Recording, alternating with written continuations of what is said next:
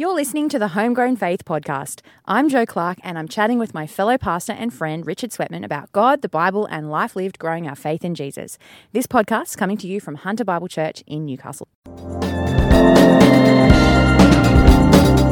Hey there, Joe. How are you today? I'm good, thanks, Richard. Very good. And the cricket season, it's begun. It has begun. Uh, we had muster day for my youngest son Andy on Sunday and first training on Monday.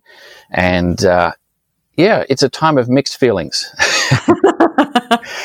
There's the uh, the excitement of uh, getting out the cricket gear, the warmer weather, the um, uh, yeah, the, the feel of a leather cricket ball in your hand, mm-hmm. um, the uh, the the joy in seeing my son run around at training.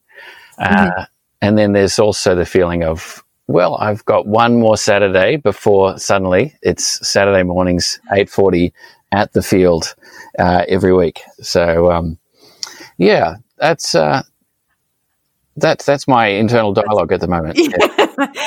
and so for you, the 8.40 at the fields, mm. that takes a few hours, right? You're usually there. Yeah, that's like, a few hours. that's three hours. Um, yeah. Which in some ways is not too bad. Like, uh, you kind of just sit there with a newspaper and a camp chair and find a bit of shade. It's quite peaceful. But um, mm. yeah, in terms of getting stuck into the garden or going out to the beach or having an adventure on Saturday, it's a little more limited. So, yes, um, yes. You know, I'll enjoy what I can. What's your position on cricket for yourself? Like, are you, do would you pr- play cricket yourself? Yeah, I've I've played in the past. I can I can mm. bowl a ball down to Andy. Um, mm. I, I learned how to score last year, sort of. Oh. Um, which I'm not. That's next level. Yeah, that's next level. Don't really want to do too much of that, but. Um, and you tried uh, to hold off uh, learning the skill so that you wouldn't have to do it. yeah. if, you're anything like me. oh, a bit of that. Yeah, yeah. But um, yeah, I, but and enjoy the game, but yeah, I'm hoping to get to know some of the cricket families. Like yeah, mm. cricket lends itself well to standing next to someone, watching the game and having a chat. So hopefully, um, relationships, gospel opportunities might might come out of these some of these uh, yeah family chats. We'll have to yeah. see. Um, so did so here's the question I'm also wondering. Did Jen, did Jen and Alex come along, or do they just leave you to it? They're like, "Off you go, you two can do it." yeah, it's it's a bit of an Andy Daddy thing, to be honest. Your wife is a smart woman. yeah, she she made a clear deal with Andy. It's like uh, cricket. Here's the deal. Don't expect me to be there, if, but otherwise, if that's all right, we'll sign you up. So uh, it's all worked out. Every, everyone's happy. Um, but uh, yeah, so cricket season is starting. We, our, our podcast listeners may get some op- updates during the season, uh, but we'll see. um, now, how, oh, Joe, it was very interesting last week. You shared about uh, giving blood, and so myself and all the homegrown faith listeners are keen to know how did giving blood go. Can you fill us in? I live to give another day. I had a successful donation oh, experience. yeah, I was actually um so the first I went in and they said, "Oh, you know, you're back again." Yes, yes, we did the whole history, sat down, and the first lady missed the first time mm-hmm. and she wasn't like the ones last week where she she put the needle in and she had a look around for the vein to see Ooh. if she could find it uh, yeah. and that did, that didn't bother me but it, we definitely didn't find it and i got yeah. pretty hefty bruise oh. it was yeah it was good um, but then this next lady came along and she took her time like her sweet time to the point where my hand was properly tingling. Like I could. Yeah. She said, "Squeeze the thing," and I nearly said, "I think I can't." but um, we got the heat pack under my arm to try and dilate the vessels, mm. and then next minute, I've done a whole bag, and so oh. it was ah. really exciting. wow! Well done. Yeah. Well, yeah. It was. I think I was like, okay, not a waste of the Red Cross's resources to mm. have me sitting there now, and I'll try again in January and see how we go. We're still like my head is still on the chopping block. The next time we we do a double miss, I'm out. But yeah, I'm, I'm feeling flush with success and ready to go again. did you get this lady's name? The the successful. Uh, I did. Janelle and Janelle and I. Yeah. We've we've created a bond. We had quite a lot of banter. Yeah. So, I mean, we were sitting there for about 20, 20 minutes trying to find the vein. So uh, yeah, I'm keen to hunt her down again if she's there. yeah, it's like having a hairdresser. You know, you're not coming in unless Janelle's there. Yeah, I'm not sure if it, that will fly with the team, but maybe I could make a personal phlebotomy request. Yeah, maybe. Well, that's great. And uh, what are you reading in the Bible at the moment, Joe? Oh well, I've um I've headed back after a little break back into the minor prophets, and I'd been putting off Zechariah Mm. because uh, Zechariah Z E C H. A R I I A H. Um, I think I've been putting it off because it. I'd listened to it earlier in the year and felt it was it had all this strange imagery that I just couldn't grab hold of, and and it's been interesting because as I've kind of sat down to read it properly and try and understand it, that feeling has happened again. Yeah. Essentially, Zechariah is a post exilic prophet. So the people, we know that because in the first verse, the eighth month of the second year of, it's written in the eighth month of the second year of Darius. And Darius is the king of Persia. Mhm. And so, um, yeah, it's really, it, really interesting to read a, a book where we know that the people have been allowed to come back to Jerusalem, Mm. the remnant, and they've been rebuilding. There's been a pause in the rebuilding, which you can find all about in Ezra. And I dipped back into that for a little while. Yeah. But Darius is, you know, he's about getting that temple rebuilt because he rediscovers Cyrus's declaration. Yeah. And so, anyway, I think what I would I'm reflecting on today because a lot of it is actually I just don't understand it. There are horses, there are measuring lines, there Mm. are horns, and Mm. it feels a bit revelationy, and it feels a bit like I need to go do a thematic search for every vision. But Mm. essentially, from the from the beginning of chapter, from the middle of chapter one, in verse eight, it talks about how Zechariah has this vision. But it's actually a series of eight different visions that Mm. go for the next few chapters, and it happens in one evening by the looks of it. So Yeah. he says, during the night, I had a vision, eight different visions. And the one I've been looking at today, um, this morning, was in chapter three. Yep. And so we've got a priest who is being accused before God by Satan, and he's got filthy clothes on, but then he gets fine garments put on him by God and a clean turban. And the, there's this angel of the Lord here as well, and he charges this high priest Joshua, who's leading the people, no doubt, to be walk in obedience to the Lord and keep the Lord's requirements. And then he, then Joshua will then go and govern the house and the courts of like God's people, essentially. Yeah. And but then the thing that really stood out to me because it's quite a beautiful picture and it makes me think of Revelation, the fine and bright clothing Mm. that the saints are wearing, and it, it's a picture of I think being cleansed. And then in this amazing timing situation, verse eight says, "Listen, High Priest Joshua, you and your associates seated before you, who are men symbolic of things to come. I'm going to bring my servant, the branch." And I happened to be reading Isaiah four with someone Mhm. just today, and it's got the same branch imagery. Um, in it. And so it was just perfect timing that both the things I was reading talked about this branch. So Isaiah 4 talks about in the day of the Lord in the in that day the branch of the Lord will be beautiful and glorious. And that's also in Isaiah 11. And so we've got this picture of a branch. I think it's Jesus Yeah. and there's this um, hope and in Isaiah 4 there's cleansing that's um, depicted as well. And so I'm getting this picture. I don't have a, a clear understanding of it, but I'm getting a picture of a branch who is Jesus, who is um, the servant of God, Yeah.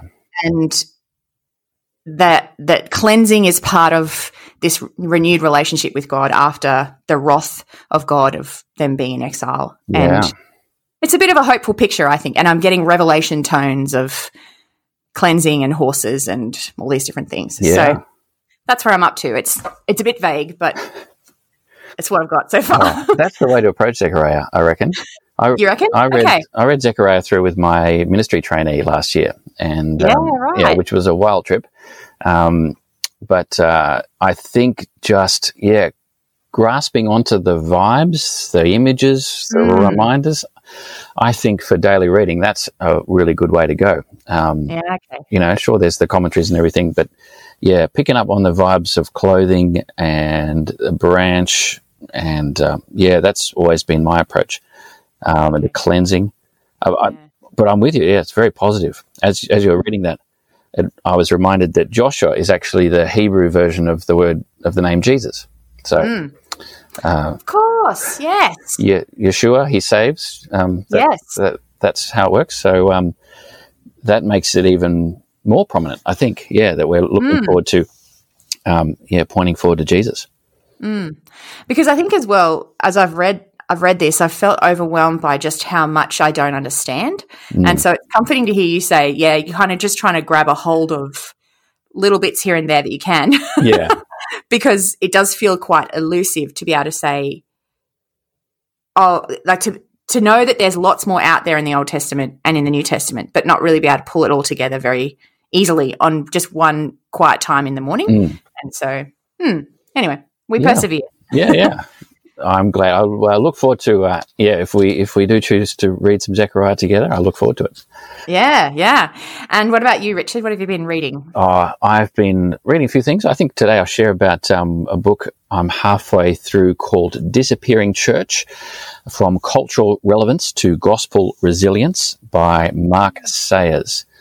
Uh, now, I think I came across Mark Sayers on a podcast. He's a pastor in Melbourne. Um, he gets called a cultural commentator on the on the back of the book, which I think is fair to say. And um, yeah, I think he's a really smart guy who's great at um, uh, interpreting, reading, understanding culture. Um, that, that's sort of what I picked up on the podcast, and I thought, oh well, have a have a look at some of his books, and I borrowed this from someone, and um, yeah, it has been really good. You know how you, sometimes you, you you're wandering around culture and you just go, what on earth is going on here? This Mm, the world that we're in is we're in is so weird. so strange. Yeah. Um, where is our church fitting? And sometimes you feel like, you know, are we as Christians in church just conforming to the culture or are we rejecting it? Are we, uh, it's, it seems to be hostile, but then we do great things like community. And, and so, um, now and again, I think, oh, just, I would like to get a few insights into culture. And so Mm. Mark Say has been, been great for that. Um, I'll share a few little highlights, phrases.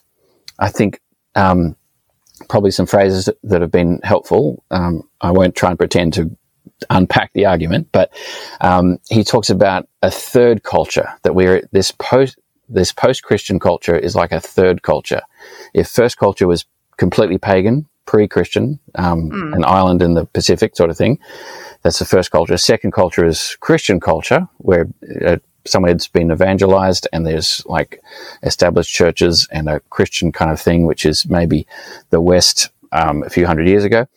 Uh, and then, but now we're in a post-Christian culture, the third culture, and so that is is different to the. There's a difference between the first, both the first culture and the third culture are non-Christian, but they're different because the Mhm. post-Christian, the third culture, almost defines itself by rejecting Christianity, and so the it's um, changes the way we think about it, evangelize it. That's one phrase Hmm. the other thing is in this third culture, what people, it is, people do have a vision of utopia or of the world getting better. They've borrowed that kind of idea from Christianity that there's a, a future we're heading for, um, a progressive utopia, um, but it's without Jesus. He, he's, he uses a phrase that it's about the kingdom without the king. Uh, Ooh, I like that. It does actually describe what you see people that, that they're optimistic and hopeful, but you think, what? You've got a picture of something, but what's it in? Yeah. okay. Yeah.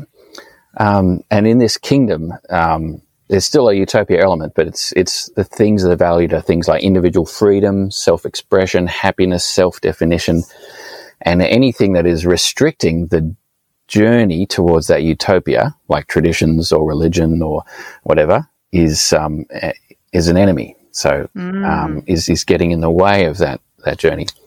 mm. So, um, yeah, a lot of that's sort of making sense to me as I, I try and look around the culture, see what's going on.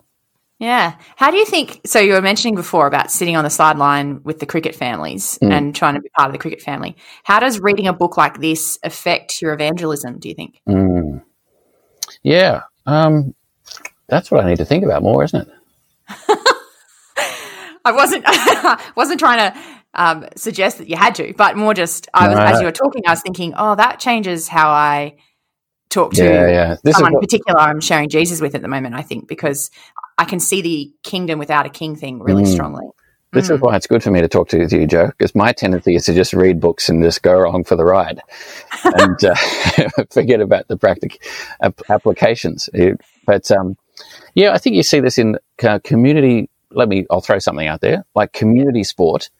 There's a bit of that kingdom of vibe of here is a community. Like local kids sport is one of the few sort of communities in our Mm. culture where people actually do know each other's names and maybe hang out after the game and something like that.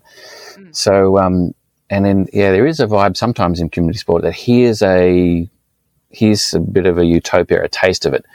Uh, it's a it's a completely secular thing, but a lot of those things that we love about Christian community are there, hanging out together, names, a common purpose, something like that. Mm. Um, and so, uh, probably, yeah, reading the positives of this, these organisations, but then seeing in what ways do they f- fall short. Um, yeah, a, a, th- a theology of forgiveness or, um, um, yeah, forbearance, patience. Not sure. Anyway, that's a lead. That's a possibility.